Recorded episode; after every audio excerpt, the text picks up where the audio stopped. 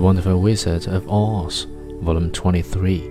Glinda the Good Witch grants Dorothy's wish, Chapter 7. The Silver Shoes, said the Good Witch, have wonderful powers, and one of the most curious things about them is that they can carry you to any place in the world in three steps, and each step will be made in the wink of an eye.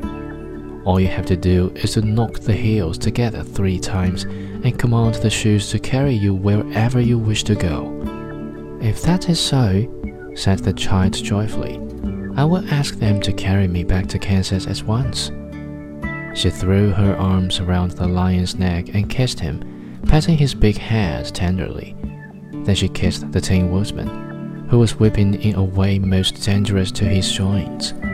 But she hugged the soft stuffed body of the scarecrow in her arms instead of kissing his painted face, and felt she was crying herself at this sorrowful parting from her loving comrades.